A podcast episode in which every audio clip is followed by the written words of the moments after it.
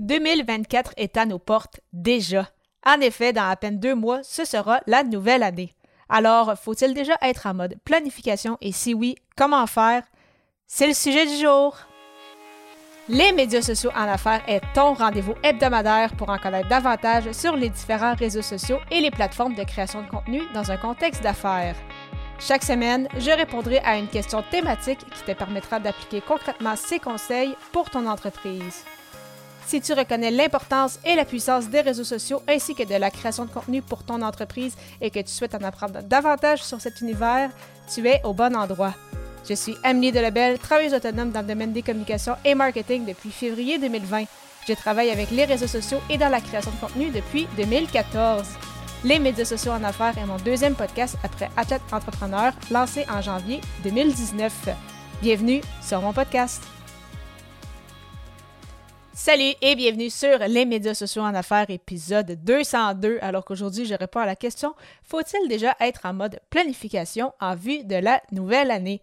En effet, 2024 arrive dans à peine deux mois. Alors oui, c'est déjà le temps de penser à sa planification si ce n'est pas déjà fait. Donc, tout d'abord, quels seront en fait tes objectifs euh, sur lesquels tu vas vouloir travailler et atteindre en 2024 Bien évidemment, toujours penser aux fameux objectifs SMART, donc spécifiques, mesurables, atteignables, réalistes et temporellement définis. Euh, de préférence, on va souvent recommander, ce que je recommande aussi, de peut-être avoir deux, trois objectifs euh, maximum, donc pas nécessairement en avoir plusieurs, mais vraiment en avoir que quelques-uns et bien évidemment par la suite les euh, découper. Donc si je dis ça comme ça, par exemple, tu as un objectif pour 2024 de générer 100 000 ou d'avoir 10 nouveaux clients ou 12 nouveaux clients, eh bien, tu le sais que pour suivre tes objectifs, ça pourrait être en, sous-objectif. Donc, c'est ça de générer, par exemple, 8 000 de revenus par mois et de quelle façon tu peux l'atteindre ou d'acquérir un nouveau client par mois. Si oui, euh, quelles sont justement les façons que tu comptes réussir à atteindre ces objectifs? Et euh, bien évidemment, c'est ça en, euh, en se servant, en fait, c'est ça des objectifs SMART.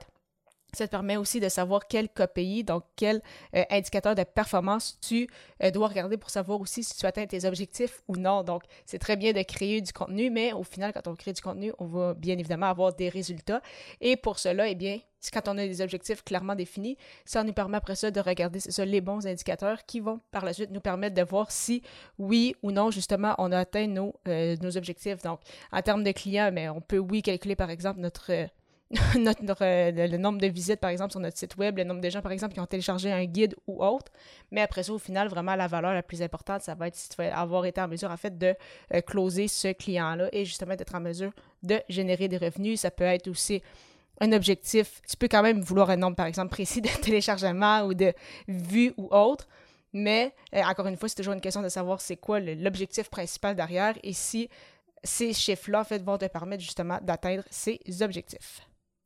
Aussi, qu'est-ce que, qui est un exercice que j'aime beaucoup, c'est de regarder justement qu'est-ce que tu as fait cette année en 2023 pour voir justement tout le chemin euh, que tu as parcouru et voir aussi qu'est-ce qui a bien fonctionné et qu'est-ce qui a moins bien fonctionné pour savoir justement est-ce qu'il y a des façons de faire euh, que quand tu crées du contenu que tu vas garder, est-ce qu'il faudrait peut-être passer à d'autres façons de créer euh, du contenu? Est-ce que tu as obtenu justement les résultats que euh, tu souhaitais? Ou en 2023, justement, tu n'avais pas vraiment défini tes objectifs? Donc, tu savais que tu voulais créer du contenu, tu aurais aimé ça avoir quelques euh, publications virales, mais au final, est-ce que ça t'a amené justement des clients? Est-ce que ça t'a permis de générer des revenus? Si oui, est-ce que c'était un nombre assez élevé de revenus? Est-ce que justement tu as atteint ces objectifs-là ou non? Bien évidemment, si tu n'avais rien défini au préalable, c'est un peu plus difficile à chiffrer, mais de voir quand même, c'est ça, qu'est-ce qui, euh, qu'est-ce qui a bien été, qu'est-ce qui a moins bien été, te permet quand même d'avoir quelques pistes de solutions pour, justement, quand tu vas penser à ta planification pour 2024, savoir, OK, je sais qu'il y a certaines thématiques qui ont mieux été, eh bien, reprendre peut-être un peu ces thématiques-là ou les explorer d'une autre façon pour, euh, justement, être en mesure peut-être de, ben, de réussir justement tes, tes objectifs grâce à ce, à ce type de contenu-là. C'est correct aussi de changer nos façons de faire en cours de route, de faire des essais. Euh, peut-être que tu vas essayer quelque chose pendant trois mois, tu vas voir que tu n'auras pas les résultats que tu souhaites et donc que tu vas vouloir peut-être revenir à ce que tu faisais au départ ou tout simplement passer à autre chose. C'est tout à fait correct aussi. De mon côté, je le sais que je vais continuer euh, de publier au minimum une fois par semaine sur ce podcast-ci. Donc vraiment, euh, ce podcast qui non seulement me fait plaisir, j'aime beaucoup euh, le faire, mais je sais que j'ai beaucoup de retours et ça me permet de euh, générer des revenus aussi. Donc, euh, bien évidemment, on va continuer de travailler sur, ce projet-là. Pour Athlète Entrepreneur, pour le moment, il va rester en hiatus. Donc, pour ceux qui ne le savaient peut-être pas, j'ai un autre podcast, Athlète Entrepreneur, qui avait été mon premier podcast. Et celui-ci est en pause donc depuis décembre 2023, donc après 201 épisodes décembre 2022 plutôt. Donc, ça faisait, c'est ça, donc après 200, après 4 ans, donc 200, 201 épisodes.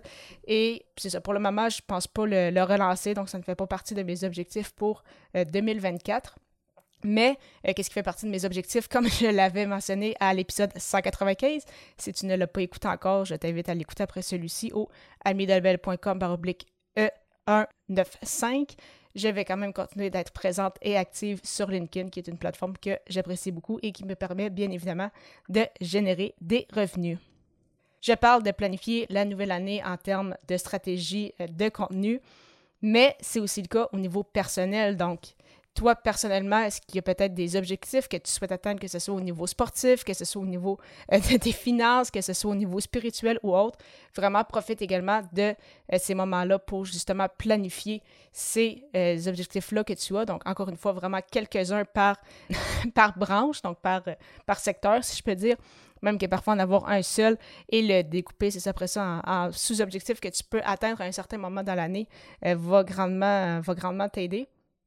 Donc, euh, que ce soit par exemple de courir justement un demi-marathon, de te remettre à la course à pied, eh bien de se dire me remettre à la course à pied, c'est pas nécessairement un objectif smart, donc, ça pourrait peut-être être, je vais me remettre à la course à pied. Pour ça, je vais m'entraîner trois fois par semaine, par exemple. Et au mois d'octobre 2024, j'aimerais ça m'inscrire à une course de 10 km.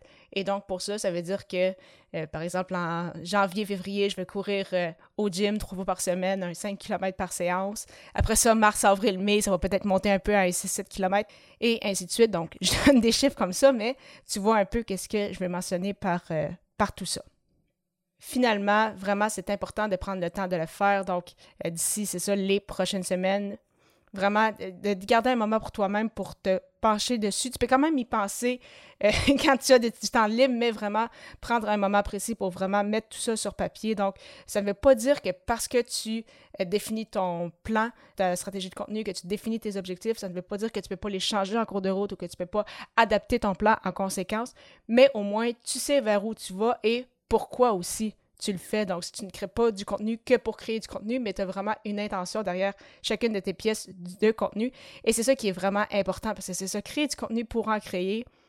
Souvent, les gens n'ont pas de résultats, se découragent et décident d'abandonner, alors que si tu as une intention derrière chaque action que tu poses, eh bien, il y a euh, de bien meilleures chances que tu peux justement convertir et atteindre tes objectifs, quels qu'ils soient tu souhaites avoir un moment avec moi pour discuter justement de ta planification avec ta création de contenu, ça tombe bien, c'est le moment car mon calendrier est ouvert avec plusieurs plages horaires. Donc, pour prendre rendez-vous tout à fait gratuitement, simplement te rendre au ameliedelebel.com baroblique consultation et au plaisir de te retrouver à l'épisode 203 alors que le sujet sera As-tu défini ta stratégie?